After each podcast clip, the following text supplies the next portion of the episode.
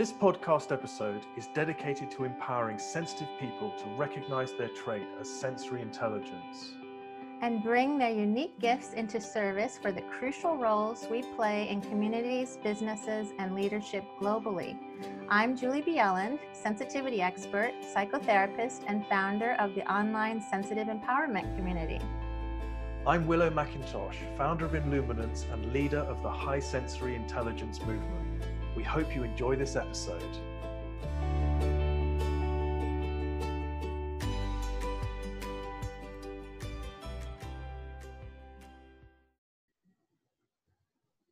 Hello, everybody, and I'm very excited that you're here. And I'm excited to talk to Willow about the topic highly sensitive the gifts from our childhood. Hi, Willow.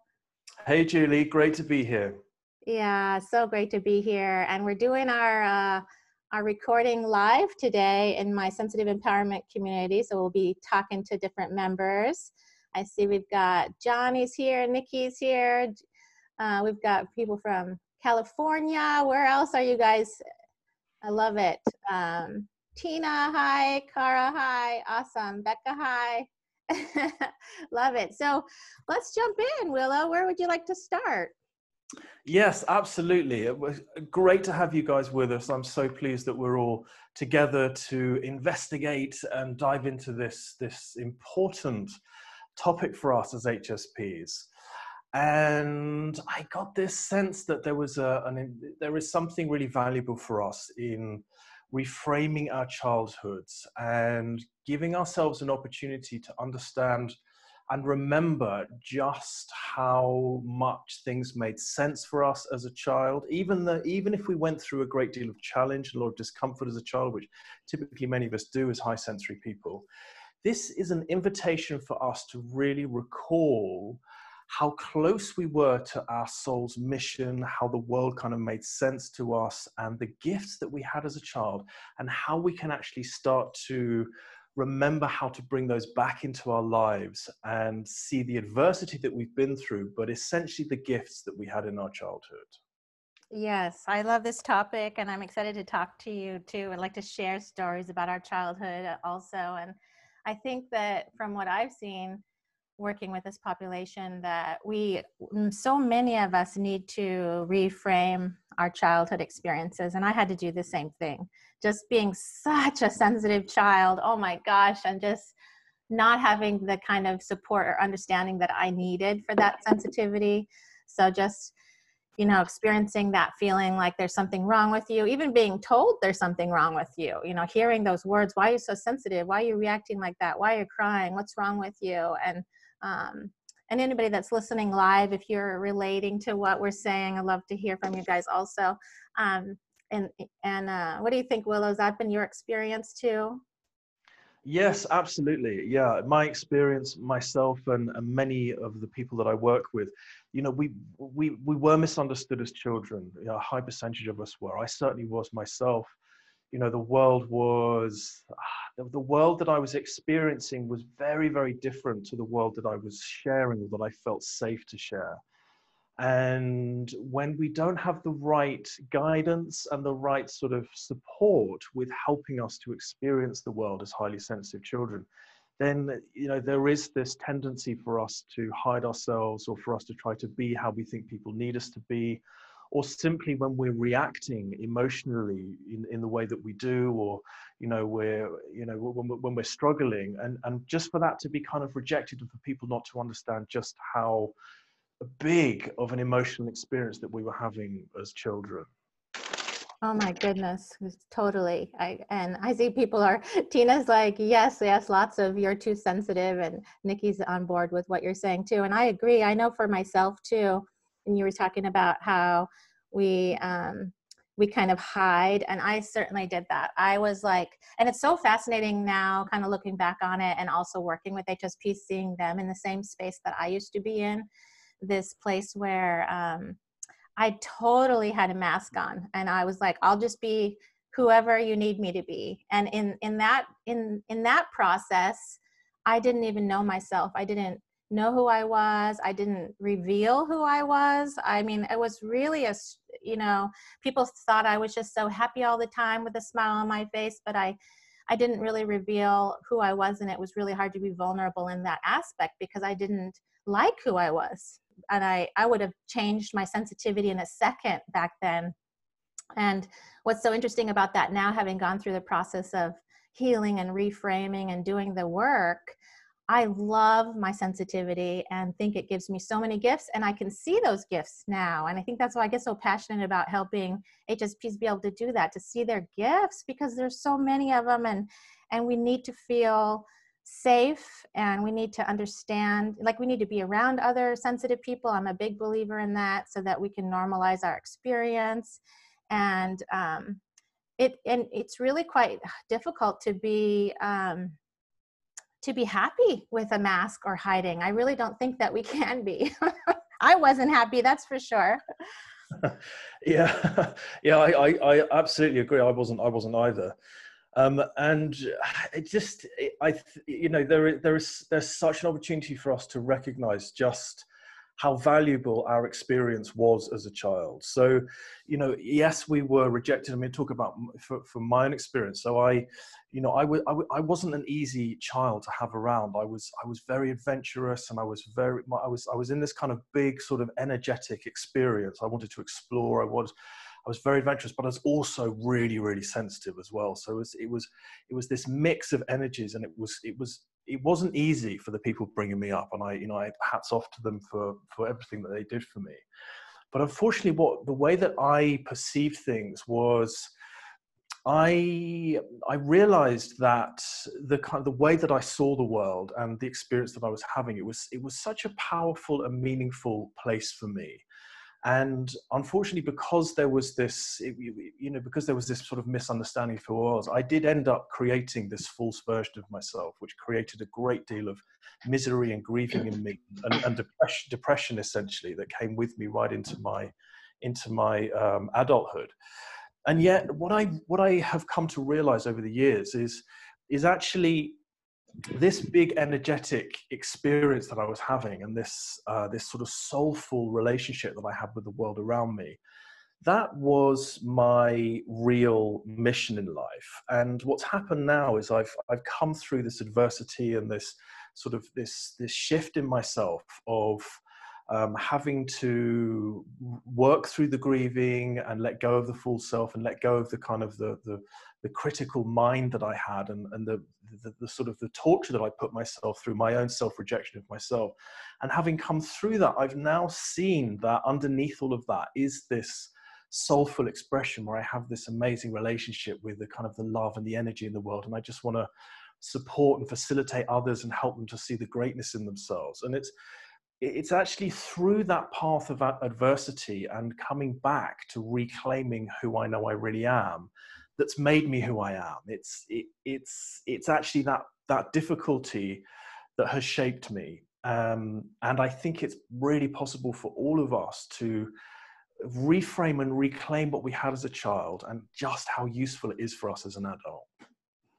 Yeah, definitely. I love the concept of reclaiming who we are. And I think there's so much resilience in this population that we're we are resilient. We've had to be, we've we've been coping with high sensitivity um, in in a in a world that's more set up for how the 80% experience the world. And um, I see uh, Nikki was made a comment about uh, her grandmother um, said she toughened me up so I wouldn't be walked all over because of my sensitivity. Yeah, the, the concept of being toughened up, for example, is right is a message right there that there's something wrong with sensitivity.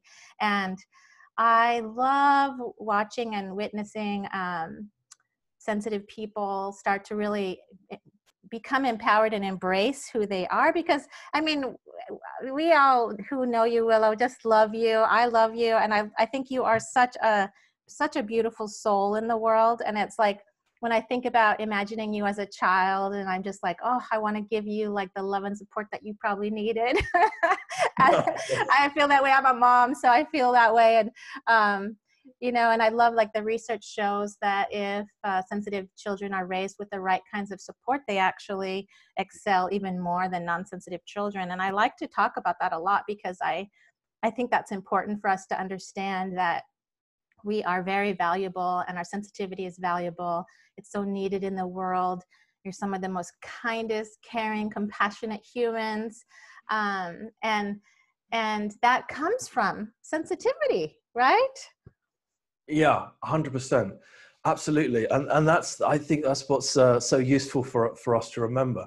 I, there's so many times when i when i'm talking with clients and i'm doing my kind of initiation piece that i do with light workers where i'll hear them talking about their childhood like i had a great example the other day um, where we we uncovered this this piece where um, as a child this lady was um, was when there was just like light-hearted conversations going on um, in the room, which was sort of when I say light-hearted, she what was really difficult for for this lady was is was to be around kind of fake conversations where there was no one's really talking about anything, because what was happening was she has this ability through her high sensory intelligence to divine truth, like she can sense when people are talking from their hearts. Her passion was all about talking, um, helping people to talk from their hearts and, and, and be in their truth. But what happened as a child was because she wasn't talking very much, her family would make fun of that and kind of reject her and put her down. And so, this ability that she has to divine the truth, which is a profound ability, has been squashed. And, and it's, she's almost relating that to, um, to being wrong or kind of, or a fearful state and I used to do exactly the same thing. So I had this kind of like this this this this drive and this calling to want to um, to help people to see their passion and purpose within themselves. And I, and I would ask difficult, challenging questions. And that was squashed in me as a child. So I went into life thinking, well, I've just got to do a normal job and I can't be the person I really want to be because I would relate that to something that was wrong or bad. When actually, those things that we're good at are the very gifts that we're here to bring into the world. And helping us to understand that just because they weren't accepted as a child definitely doesn't mean there's anything wrong with them. Mm, yeah, it's the opposite. It's needed. And this trait evolved as a survival strategy of the population. Your the, the gifts that come with this trait are absolutely needed in the world. I'm thinking about that person that you were describing. and you know that's the thing is we take in and we absorb and we listen and we process and uh, it, and it's i think it's so life changing to learn about ourselves within this trait too that we i know for myself too i have a i have a difficult time with small talk. I want to jump down into the to the depths of someone. Yeah. i want to be down in there in the depths with someone talking and i know a lot of people relate to that. Yeah yeah me too yeah Yes, I, uh, yeah. Again, it's a it's a beautiful. Uh, I, it's interesting that it's it's a very common thing with us that you know that we love to kind of dive in and, and talk deeply. I mean, you know, we have a rich inner world, and I think we know just what's possible when we have deep conversations and the healing. And We're all born healers and coaches and consultants. Um, and so, yeah, there is a real tendency to to want to dive in dive in deeply. Um, and so, yeah, it, you know, it's. Um, it's it's really a, a routine I have found to to tune in and think about you know what was most important to me as a child? What was it that i was what you know what was it that i was so fascinated by? What is it was around people or the world or you know when, when we kind of think back and think oh my god i used to really love doing this i used to really love being this way. There there is such a there is such a, a kind of a routine or an indication of how that can be represented and recreated in our adulthood you know rather than thinking oh, i've just got to be in a boring job or i've just got to sort of do things that i think i have to do to be able to make a living or to make things work but actually you know when we allow ourselves to really tune into our soul's energy and the, the authenticity of who we are and kind of reclaim that power i think that's when amazing things are possible for us Mm, I agree. Just to to be able to ch- choose the path that feels right to you rather than the one that everybody else is taking. and I think that uh, that we need to do that because we're carving out new paths and new ways of doing things and it's so beautiful uh, to to witness that. And I, when you're talking about just imagining as a child and stuff, I was thinking about myself on kind of on the farm. Um, I lived, I got to live part time on a farm, and and uh, I used to be out with the animals like all day, and I really felt I could communicate with them, like they were my best friends, and I could just look at their faces and their eyes, and I would know what they're feeling and needing, and it was just such a special I think that's the that's the tuning into this really strong intuitive part within us, right? Yes, absolutely. Yeah, I, I, that's absolutely right. Yeah, and it's interesting. How, how, Julie, from your point of view, how do you feel that um, your kind of experience as a child has? How, do you relate sort of how the work that you do in the world right now with your experience as a child? Can you see that there's a kind of a link with your ability and your sensitivities and your gifts that you had as a child, and how that kind of relates into your work that you do today? You know, it's interesting that you say that, and I'm going to be curious to hear about yours too. I was thinking about um, how much I've reconnected to that that that part of myself that I think that I covered for a long time. So it's like a deeper part inside of myself, and it took a long time to learn how to take off my mask and and be myself. And I really, I actually remember when I was practicing doing that, practicing being vulnerable with people and, and show like revealing my true self. And I remember physically shaking, like my body was interpreting that experience as dangerous because it was sending out adrenaline and alarm bells and i was physically shaking it was so scary to be vulnerable and that had a lot to do with um, you know i think that there's some kind of uh, pure peace inside of ourselves that we that we can connect to from our childhood. And for myself i think that that got covered up with no you're not supposed to be like that. Be like this instead. And no there's something wrong with you. So don't don't show people how sensitive you are. There's something wrong with that. And there's all those messages like that. So in a sense i kind of feel like all these layers covered up that that pure authentic part of myself. And through the work and the practice because it's definitely practice to get to get comfortable and feel safe to be vulnerable with others. We have to do a lot of internal work of loving our own selves because if i love myself and who i am i'm not feeling as vulnerable about needing you to love me and like me. But if i'm not liking who i am which is where i used to be it was incredibly you know vulnerable and terrifying to reveal any parts of myself because if somebody said something i would instantly um, you know kind of collapse. There's like a there's something inside of ourselves that we need to reconnect and rebuild. What do you think about that? Yeah that's really interesting i think you've touched on some really really interesting points there. It's it's actually i i, I think yeah it's it's actually that as a child it's almost like we have this connection to our purity to and whatever that might be for us individually you know um, whether it's kind of just having a you know really open heart and, and feeling the love in the world and just coming from this place of purity and strength. And obviously we all have our own kind of individual versions of that.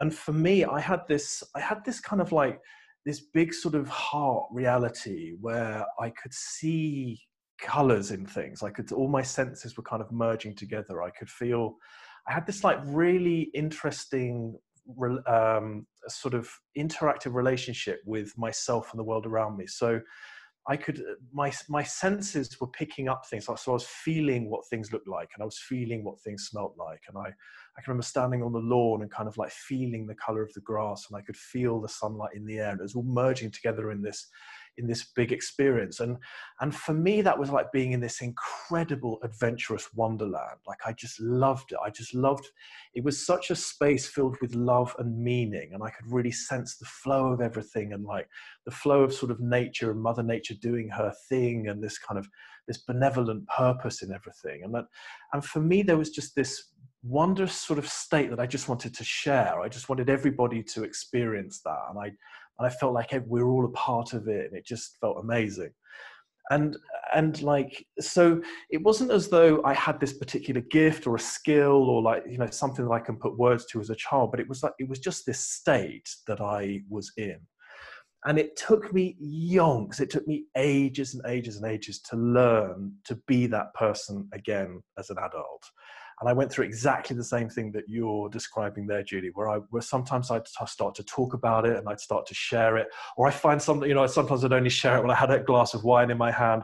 But gradually I realized that, you know, as I started to just allow myself to be that person and, and start to let go of this critical mind thing that was telling me that was wrong or it wasn't safe for me to be that person, as soon as I began to let go of that and I really just allowed myself to be that person again, then everything really started to make sense and i became of much more use to the people around me and i felt so much happier in myself. So i think it's almost this reclamation of our heart space that we had as a child rather than trying to work out okay what's the gift or the purpose? It's just reclaiming that authenticity i think. Mm, yeah. When do you think that you started to lose it and why? What was that like for you Hmm. It's a good question. I I started to lose it. Um, I can remember. I can remember when I when I went to my um, when I went to my big school. I can't think what um, how it, it was called secondary school in the in the UK. So when I was kind of thirteen and fourteen, I can remember this sort of this shroud or this cloud coming over me. I was thinking, oh my gosh, I've really got to be someone now. I've, I've really got to fit in. I've got to kind of, I think it was almost like um, all the sort of like the advice that I'd had from my, you know, the people around me that were bringing me up at the time, but it was all kind of filling in. I was thinking, oh my God, I can't be that person anymore. I've got, I've got to be a particular person to, to survive in society. I've got to be a particular person to survive at school. So 13 or 14, I can definitely remember this kind of change happening in me. And what I would do is I would, I would form friendships with people um, and I'd have one or two people very, very close to me that I could really be myself with every now and again. It's almost like I was being naughty when I was being myself. And then I'd come out of that adventurous place and I'd come back to being the sort of like, you know, the, the, the well behaved willow and just sort of do what I thought needed to be done. But gradually, what happened is I started to, I, I just remember this pain forming in my chest, this sense of grieving that I'd lost something. I, could, I couldn't work out what it was. It was right the way through till I was 19 where I just I just left the school system and I was like, okay, I'm not being on anyone else's agenda. I need to go and do my own thing, and that's where I kind of began my um, my, my pilgrimage abroad, so to speak. But it was definitely that I can remember around that age when I went into my into my bigger school, um, and I just fought with it. It was it was a horrible feeling for me for many years. Hmm. And it's so beautiful that you found it again because look at what you offer the world now. And it's it, it would be so sad if that hadn't have happened. Was it like a for you was there some sort of turning point for you that made you get it back like to to connect to that part of yourself again? Was there like a moment in time or was it a build up over time? It was definitely a build up over time. It was it, it was a sort of a sequence of uh, a, a sequence of kind of facilitations and healing moments that I had during my life. So when I first left the UK and I went off, um, I went straight into a um, well.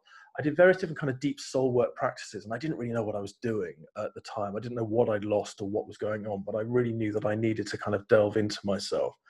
And so the first kind of experience of it was when I went on retreat, silent retreat for on and off. Um, I moved into a, a, meditation retreat in the Blue Mountains in, in uh, just outside Sydney in Australia. And it was when I allowed my mind to quieten, when I, I, I stopped the chasing thoughts, and crit- there was so much criticism going on in my head, it was unreal. Like my, my thoughts were 90% self criticism. Um, and when I allowed that to stop, or simply because the meditation practice, we were just focusing on our upper lip for three days, like doing nothing else. There's no television, radio, nothing, no talking. So gradually, what started to happen was when I stopped that chatter in my mind, I then suddenly experienced this garden-like bliss again around me. I remember walking around the kind of the grounds of the meditation center going, oh my gosh, this is what I had as a child in it. And it really started to come back. But what began to happen was as soon as I would come out of meditation, I would then kind of go back into the habit of tangling myself up really and so it was through the choice of speaking to the right people, getting the right facilitation, and committing to wanting to really reclaim that in me that gradually, as I as I refused to listen to and believe in the thoughts and the self destructive attitude that I had, the easier it became. And then gradually, almost like I love your analogy of a lotus blooming, it was almost like it wanted to bloom in me anyway. It was it's who my it's who I naturally am. So so it did take time, but the more that I practiced and the more that I stuck with it, gradually it became more and more accessible and and is now my kind of default state. Like I know the other version of me just it isn't real mm-hmm. and there was something inside of you that made you do that in the first place to do that to stop like that and do that meditation yes yes exactly. Yes there was absolutely something that that called on me to do that. It was it was an inner knowing that the mess that i was in the state that i was in it just didn't belong to me. Even though i didn't have the words for that i knew that that was the case. I, I can always remember this sort of sense of being okay. Even though I was in this horrible place of negativity and pain, there was always a place in me that would say to me, you actually you're okay and you will always be okay and it was learning to trust that voice and learning to just allow myself to fall into that space as regularly as I could, the, the easier it got. But there was another really key part of it, and something that I that it's it's a very sensitive and and, and uh, it's a controversial area for us to kind of go into, but. But the, the, the part that really helped me was by stopped being around the people that were feeding this darkness in me feeding this this negativity this this criticism. Oh, yeah. i had to i had to make the choice to get myself out of the wrong company and the wrong relationships. And that what that's probably what made the biggest difference to allow it to really come through to me.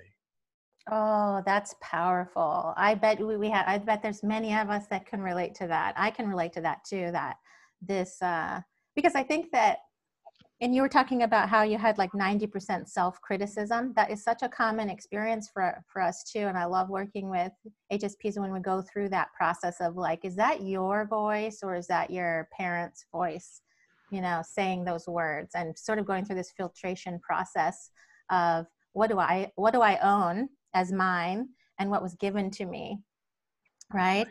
Oh we've got some great comments coming in. Um, Tina was saying, sounds like you had heightened perception compared to those around you when you were telling your story, Willow. And Annabelle says, oh, this is a powerful to hear to stop being around people who feed this part. Um, Johnny says, yeah. yeah, I'll send them to the Black Forest. yes. I love that. yeah yeah it's it's so true yeah it, it was it was like having a kind of a heightened perception that that's exactly right but it was you know it was it, it was i was fighting a losing battle by being around and bless their hearts you know I, I i have nothing to say about anyone who you know who was the wrong person for me to be around at any stage of my life you know bless them we all are on our own soul journeys. But for me you know it just was so detrimental for me to be around because because I we because I am so sensitive, you know, and and I use that word carefully these days because you know I, I I don't like to connotate the word sensitivity with weakness. When I use the word sensitive, I mean that it's this extra sensory ability to pick up more data around me. But the trouble is, is if that data is that data is kind of damaging for me, or it's it's feeding a part of myself that is dangerous for me or damaging for me you know, it, it, it was, it, it's just a very, very detrimental place to be. And I'm not, you know, from the experience of that, where we have this kind of part of ourselves is, oh no, I've got to fight it, and I've got to, I've got to, I've got to strengthen up, and I, I can change those people around me, or, you know, it's like, no, that wasn't my experience at all. For me, it was just getting, getting people around me that loved me and, and wanted me to excel and be the brilliance that I, that I know that I am and the other people around me you know if that that wasn't their truth and therefore you know i had to get very very strict with who i spent any time with at all. And that was really pivotal for me. Yes and and this is oh, we're doing a whole entire event about this the friend like developing healthy friendships and relationships because this is a really common theme among hsps is that we because i think we combination of things where we're so giving and so loving and so kind and there definitely are people in the world who will take advantage of that without healthy boundaries. It's almost like if we're holding a container open, it's like just for them to dump everything into it. And I've certainly had that too the experience of being in very unhealthy situations, friendships, relationships, things like that, um, when I was most vulnerable and uh, not connected to myself and and um, and you know you you keep trying especially if it's like a, a romantic relationship or a close or you know maybe a friendship that you've had for a long time. And it's so fascinating to go through this process with somebody doing the work because what ends up happening as we start to raise the bar for our, our own self-worth and self-esteem we start to recognize that sometimes that means that there's people in our lives who cannot raise up there with us. And so the choice becomes do we lower our bar for them, which I suggest don't do that, or do we keep our bar raised and expect people to rise up with it to treat us with the with the respect and and care that we deserve? And there's your your opportunity to see who can do that who can rise up to meet you there and who uh, this healer once said once said to me and i've loved the words that she used that sometimes we go through a shedding process it's like a shedding process that this no longer works for me. This situation this person this toxicity no longer works for me. And and so what that's a very difficult process. I've been through it. Um, incredibly difficult process to create those boundaries and to shed some of those connections. But on the other side of it is an opening and you had talked about like the sense of kind of closing versus opening the heart and um, there's an opening on the other side of it to an energy of meeting people at that level who treat you with that love and respect that that you deserve. Yeah absolutely exactly right. And and yes you, because of our our natural empathic abilities you know we it's almost like I, I can remember like um, um, I, I knew the people around me needed me to be a particular person. They wanted me to be this kind of loving, kind, funny, uh, just giving person, but in a very particular way. And I could, I could always feel in myself. It's like, oh my god, this just isn't who I am. It's like I, I'm just being this person. it took me ages to realize that, and, then, and suddenly it was like, hang on a minute, that's actually not who I am. And I realized by being that person around other people, I really wasn't helping them either. It wasn't a place of, of authenticity and, and reality. It was a lot of the people around me could sense that there was this big person in me, and it was actually quite nerve wracking for the people around me when they thought about me really being myself and being successful and being who I could be in the world because it meant that they were going to go and have to do the same thing so i would so i would keep myself small around them. And, and, but actually it was it was just as detrimental for the people around me as it, as it was for myself. It doesn't work on both sides. And i think the the choice that we must make is either we stop being around those people altogether or if it's not possible for us to do that we must choose to take responsibility for ourselves, or we must continue to give ourselves once we can take responsibility for our own selves. So it's like, I need to be the person that I'm going to be. And it's actually knowing that as an adult, we are going to be able to look after ourselves and be ourselves. And if people around us can't handle it, then we're just not going to be around those people. Mm, yes, yes, yes. Nikki says, uh, quote, keep myself small around them. Wow, that's a perspective I hadn't thought of. Mind blown. And Tina says, yes, can relate well to keep trying. And Annabelle um, says, this is something still need to um, work on or be mindful with. And Becca says, what do I own as mine and what was given to me? Very powerful for self awareness. I'm glad this is all related, you know, that you guys are connecting to this and I'm loving your comments because it's such a amazing thing to share this experience with other people. Yeah, it really is. Yeah. And I think it's something that is not talked about enough in our circles i think i think we're you know i think we're um, i mean it's it's a it's a difficult topic because we're social animals and deep down in our hearts you know um, or deep down kind of in our our sort of reptilian ancestry almost you know we know that we we it's dangerous for us to step outside of our our close communities, our circles, our families. You know, we I think it's inbuilt in us that you know we have to stick by family, we have to stick by, you know, um, friends and things, and um, you know, it, it's it's frowned upon by society when we do take a move to step out of our circles if they're not healthy, and and it's frightening for us to do that and you know and i i think because i have just embraced this and, and the most important piece i've realized is that I am no longer going to be rejected or I am no longer unsafe if I choose to look to myself for my own sense of security and strength. Ooh, yes, yes, yes. yes. That's a big one. That's a big one. I, I call that like a, this sense of self development. And I think a lot of us didn't have that. We didn't have a chance to develop that. And I didn't either. It was a big empty, I almost like have this visual of this container inside of us that, you know, we, in a healthy situation, we need to have that filled up with our own stuff, this our own sense of self of who we are, knowing who we are, loving who we are. But so many of us don't have that developed yet. Luckily, you can develop it, but if you don't have it developed, it's like an empty container. And you know that's where we get into trouble with certain kinds of relationships. If somebody can take advantage and they'll just dump their stuff into that container. Do you know what i mean? Yeah yes yes absolutely yeah. It's uh yeah it's it, you know I, I yeah exactly that. I can i can remember sort of being being so scared of what someone was going to think of me if I said the wrong thing, or I'd overthink stuff, or I'd think, oh my God, I've done this or I've done that. And like, now this means I'm not going to be safe, or it means that I'm going to be, you know, pushed out, I'm going to be rejected. And, and once I actually just removed myself from the situation entirely, I suddenly, I realized it's like, uh, I'm fine. I haven't died. I'm completely okay. I'm a, I'm a much more, I'm really there. I'm much, much happier. And, and now I really don't care what other people think of me to an extent to an extent, but I have just learned that there is this my I know that I'm okay inside of myself and I'm much more useful and loving in an authentic way around other people now as a result of that. Because you were able to develop your own sense of self and that's how you're able to do that. I think that's the that is the most powerful thing to walk around with that developed. Um, and you know, I think one one piece to start with is to pay attention to your self-talk Yes. A great place to start. Yeah. Yes.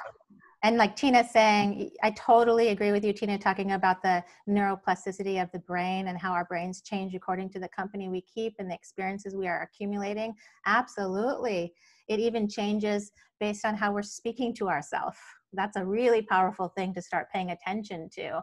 There was one of the most powerful changes in my life was the development of self compassion, being able to well because if i'm going through something that's hard and i'm and i'm criticizing myself through it i am going to fall apart and i did over and over and over again. And it really took me and and, and, and self-compassion is a i believe a brain training skill that you get better at with practice. So start practicing in little ways like you make a mistake or something goes wrong and how are you speaking to yourself right? And boy am, is that a different experience now to be able to even even i have these moments to this day where i'm starting to feel a little off or icky or something's not quite right and i can check in with myself now before it would have been hard on myself like oh my god what's wrong with you now why is this a problem for you again oh my god you know just just terrible put downs to myself um, and now it's like okay, you know, what's going on? Let me check in there. How am I doing and what's happening? And why am I feeling this way? Let me try to figure this out without judgment because then I can go down inside and support myself through it. Yeah, really, really good, Julie. I, I, I couldn't, I just, I can't say how important that is. What you've literally just said. I, that is, is such a breakthrough when when that happens. It's, it's almost like realizing that the mind is not in charge. It's actually the heart that's in charge. The mind is very good at doing stuff, but I remember this this definite shift that happened uh, when when my thoughts are critical, and I think, oh my god, I I am the person that my thoughts are telling me that I am. And as soon as I shift into that, actually, no, my heart knows who I am, but my thoughts have the ability to trip me over and stop me accessing my kind of heart experience so I learned to question my thoughts. I would literally ask myself the I would stop. I would say silenced. I'd say the words. Uh, sorry, yes, I'd say the word silence to my head, and the word stillness to my heart. Mm. And then I'd mm. ask, yes, silence and stillness were just, uh, would literally stop things in, in its tracks just to give me enough time to ask the question, is that true, Willow? And as like soon as I, as soon as I'd ask myself that question, my mind would would be silent because it, it, didn't have an answer to it. It was almost like my mind went, "Oh my god, you've just noticed what I've been doing, so I'm going to be quiet now." That's a beautiful. Like I'm really into like being able to create new neural pathways in the brain, and that's a being able to do that with to stop with a word like that is that ability to. It's almost like you're creating a detour instead of heading down this path that you've always been on, you're creating that pause and reflect ability rather than going directly into reaction. And you're being able to stop and go, hmm, maybe I'm going to take this path instead over here. Yeah, I think that is, it's, I think for us as high sensory people, it's such an important tool for us to have on a constant basis to do that, to gradually begin to retrain those neuro pathways where our hearts and our heads just learn that we're not going to keep falling down that hole. There's a great analogy, isn't it, where there's um, there's you know where where we keep we keep falling in the same hole. We keep walking down the same street, walk falling in the same hole until one day we look at the street and decide just to walk a, a different way, and and that's so important for us, I think. Yeah, and to support yourself through it. Like Linda's actually posting some interesting things that we might talk about for a moment about uh, ending a toxic relationship that she hadn't realized how toxic it had been, and that um, she's also realizing that it's hard and um, to do that. And I think that's that's the thing is to definitely acknowledge. Like if you are noticing you have a toxic experience or relationship in your life, and you're going through that process of shedding that um, I, I, believe that there's a sense that we can do where it's like you can choose which which path t- to look down right now. You can look down the path that looks at um, the regret of it, the the pain of it, but you can also look at the the path of this is opening up to honoring myself and my needs, loving myself through this, and supporting yourself through the feelings that you're having. And and even if it was a terrible relationship we still go through the process of grief because it's you're changing and you're there's a sense of loss and i think it's important to acknowledge that feeling within yourself and support it and still go to the space of reminding yourself this was still the right decision because now i'm honoring myself absolutely yeah i couldn't agree more it, it, it is it is a, a, um, a process of having compassion for ourselves that we are going through a process but I, it, you know, it's from experience. It does find its. It does find its. We, we eventually come through it. I I can't recommend you know high, recommend highly enough saying but keep going. You know, keep keep persisting and go through it even though it is hard, because what happens is eventually things just find their natural balance again. That person that was so difficult to be around for a while, it it kind of finds it its balance. That they, they find their balance in their lives again, and we find out balance in our lives again and things move on it, it, you you will come through it it is persistence and yes very much a, a, a path of self-compassion whilst you're going through that definitely. And you're opening up a space a new energy for someone to fill that treats you well that that it respects you that is balanced and healthy because now you have raised your bar Yes, exactly. Yes, that, that's exactly right. Yes. So we, yeah, it's, it, you know, we are so much more used to people around us um, when we are being ourselves and we're being true to ourselves because, you know, when we're in those difficult relationships or those toxic relationships, our hearts are constantly screaming at us saying, this is not working. This doesn't work for me.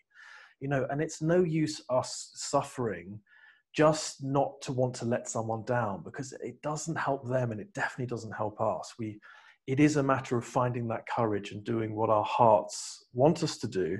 And it's knowing that our hearts will know what to do as we go through it. I, I, read this uh, this quote or something uh, somewhere, and it was talking about how if you're trying to, it like it doesn't work to try to please everybody because you will never please everybody. Right. right yeah that's so true I think about that when I look back on my own life and I remember all those changes I made. And I, I lived so long trying to please everybody that it actually developed resentment in my side of myself, which is common when we're trying to please others and not be ourselves. And then in the end, when I went, when I got through it to the end, I look back and I thought, oh my gosh, I didn't actually please anybody. Doing that, putting my mask on didn't didn't actually please anybody. Right. It was a big waste of time. it didn't make any difference anyway. No. oh my god, that's uh, that you've just hit the nail on the head right there. That's exactly right. It's even though we're putting so much energy and effort into doing that, it doesn't actually work anyway. Yeah, it, it might, doesn't work anyway, and we've lost ourselves in the process. Yeah, it might. We might put a few band aids on things and keep people happy every now and again for short periods of time, but that that's not doing anybody any good. I love this topic. What else is important to share before we end today, Willow? And I don't know if you wanted to go into some more uh, detail of some planned talk or to go through, you know, questions or what works for you. Yeah, I mean, I'd, I'd love to, if, if we have time, I'd love to, love to take some questions. Yeah, so if you guys have any questions, um, you could uh, put them in the chat. You could say, I have a question, and then you could come on audio and, and speak it as well. If anybody has any questions, I want to give you guys a chance to do that. Um, let us know what's been helpful for you. What did you relate to? Um, if you have any particular kinds of questions, let us know. We'll give a moment for that. It's been it's so fun, Willow, to um, to talk with you about our experiences and learn more and more about you. And i'm certainly happy that you that you be, that you can reconnect to that part of yourself because then you become a gift to the world. Yeah absolutely. And that's that's the that's the key piece. It's uh it's trusting and having the faith that when we you know i love that that wonderful quote by john burroughs it's leap and the, and the net will appear Oh, I like that. yeah. Leap and the net will appear.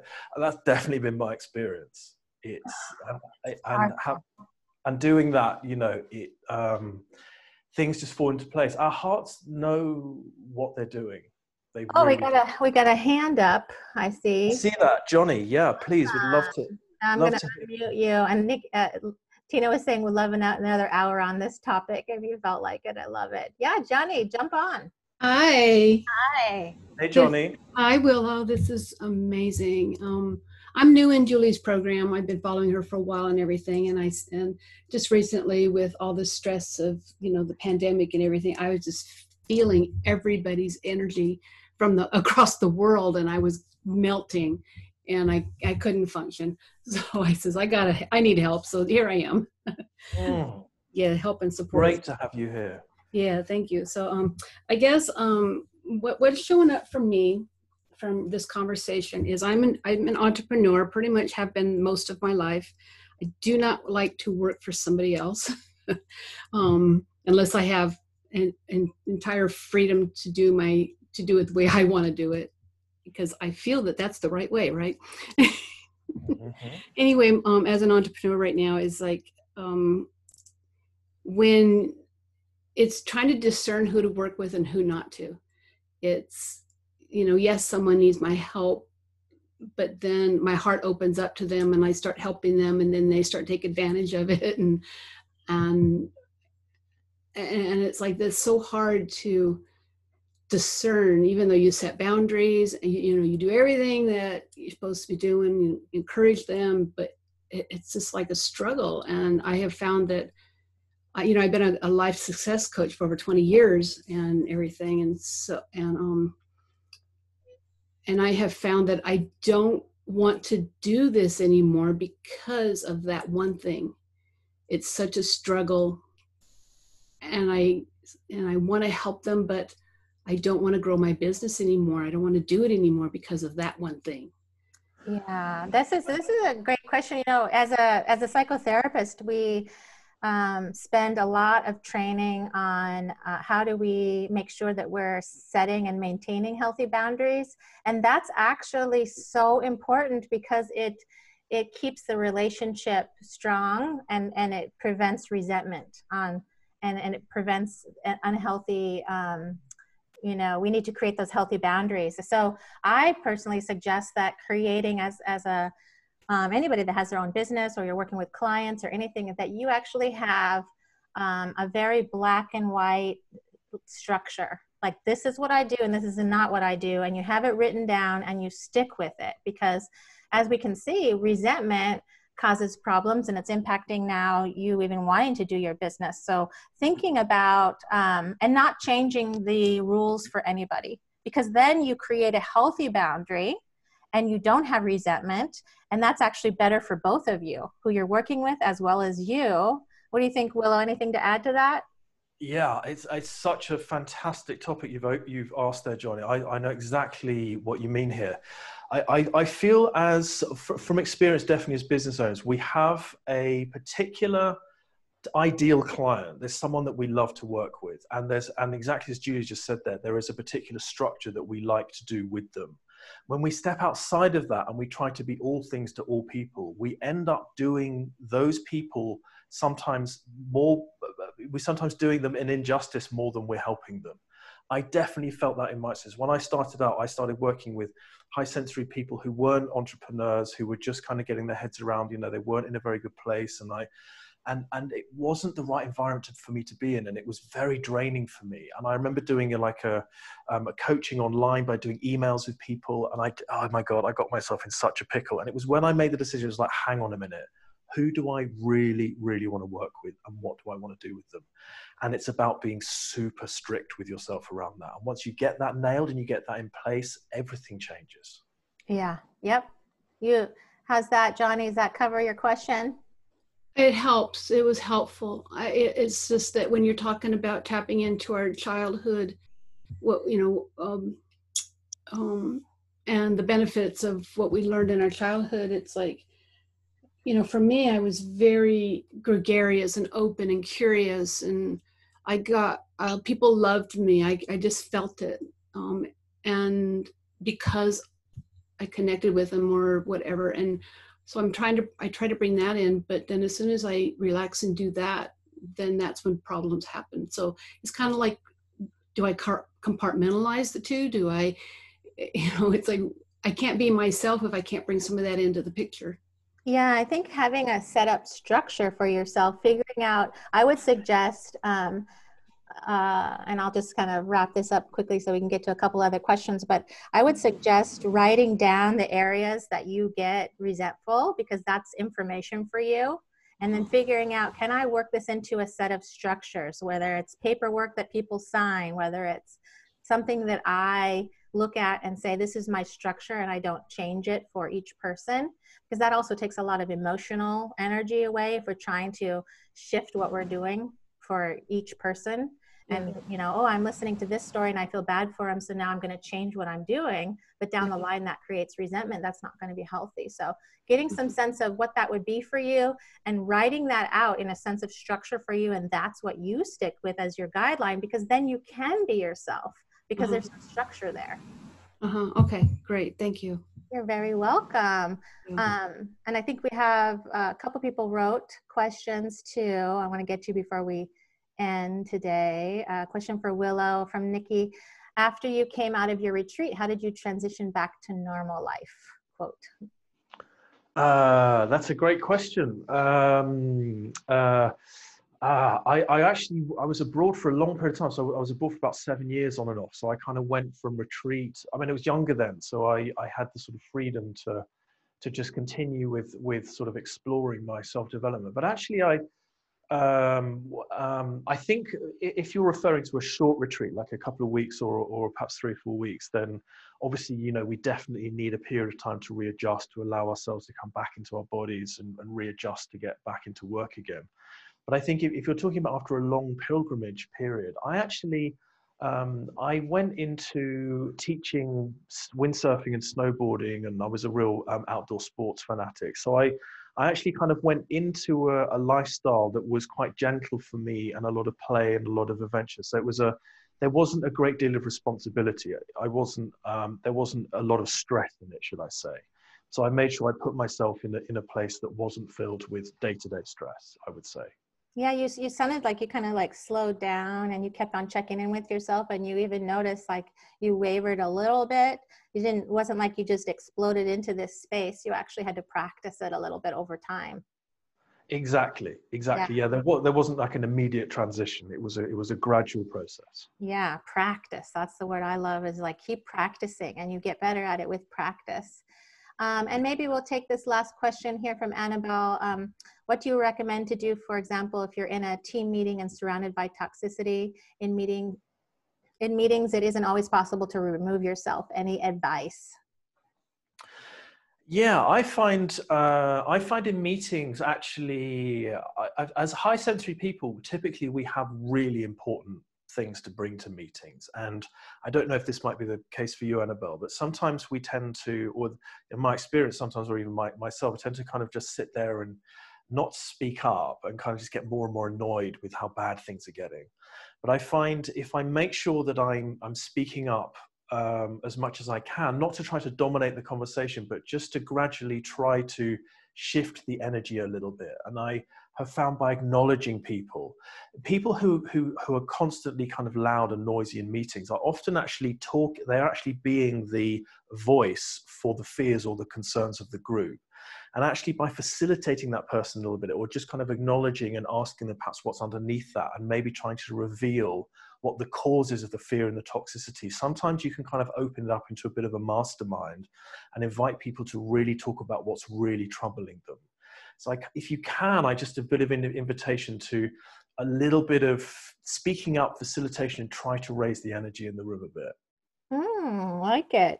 And I would add too, just from experience, I remember being in a situation years ago where uh, I had to be in these weekly meetings with um, a lot of toxicity.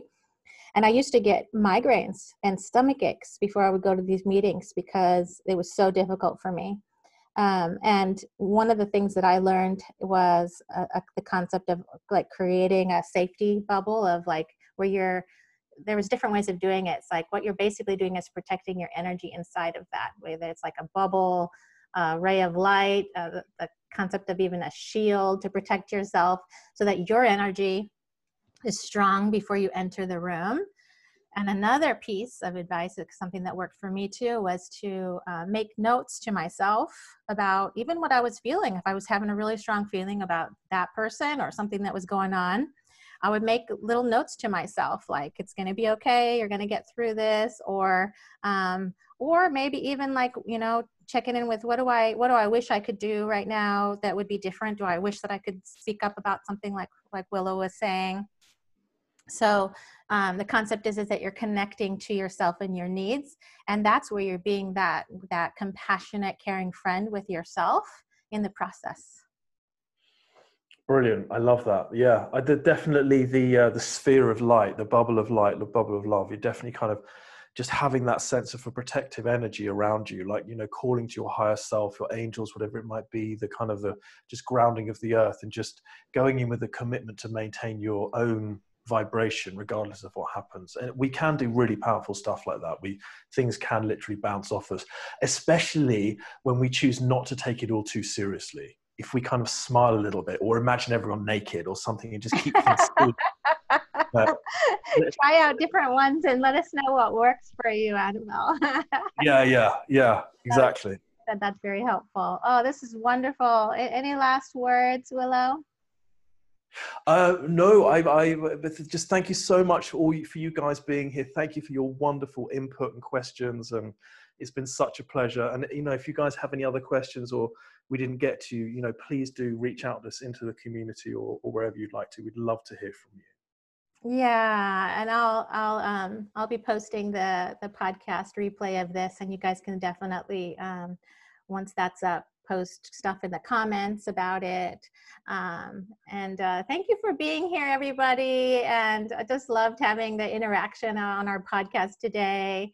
And thank you, Willow, as always. It's such a pleasure talking with you and uh, I enjoy all the amazing conversations we've already had in our in the past episodes we've done and also the ones up ahead of us so i'm excited to share all of that with you all yeah absolutely it's such a pleasure as ever i love speaking with you Julian. it's such a wonderful uh, opportunity thank you so much Lovely. You guys take really good care of yourselves out there, and we'll see you in the community. Bye, everyone. See you soon.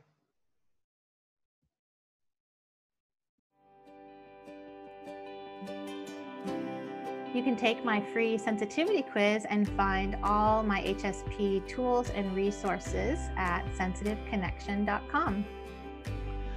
To register for the next masterclass on how to make your shift into high sensory intelligence, visit inluminance.com. Please leave us a voice message if you have a question or comment for us to be included in a future episode. Just click the voice message button in the show notes, introduce yourself, tell us where you're from, and record up to 60 seconds. We love hearing from you. And please share this episode to help others. And take extra good care of yourself out there. Bye bye, everybody.